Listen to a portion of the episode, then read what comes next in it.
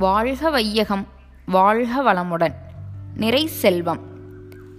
சகிப்புத்தன்மை விட்டுக்கொடுத்தல் தியாகம் ஆகியவற்றால் என்ன ஆகும் என்றால் நம்மை சுற்றி எத்தனை மக்கள் இருக்கிறார்கள் நமக்கு தொடர்புள்ள அவர்கள் அனைவரின் உயிரோடு ஊடுருவி ஒரு நட்பை வளர்த்து கொள்ள முடியும். எத்தனை பேருடைய நட்பு நல்ல முறையிலே ஏற்பட்டு கொண்டிருக்குமோ அந்த அளவுக்கு மனதிலே நிறைவு உண்டாகும்.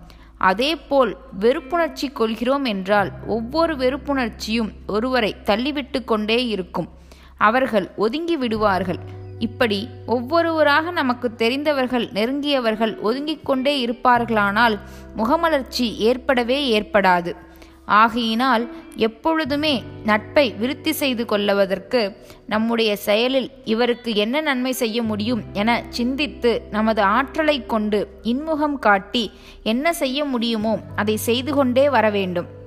அதற்காக உங்களுடைய நன்மையை அல்லது இருப்பை அழித்து கொண்டு செய்ய வேண்டிய அவசியமே இல்லை. இருப்பதை வைத்துக்கொண்டு செய்தாலே போதும். நாம் ஒருவருக்கு ஒரு நன்மை செய்ய வேண்டும் என்ற எண்ணம் இருக்குமேயானால் அதுவே நல்லபடியாக அமையும்.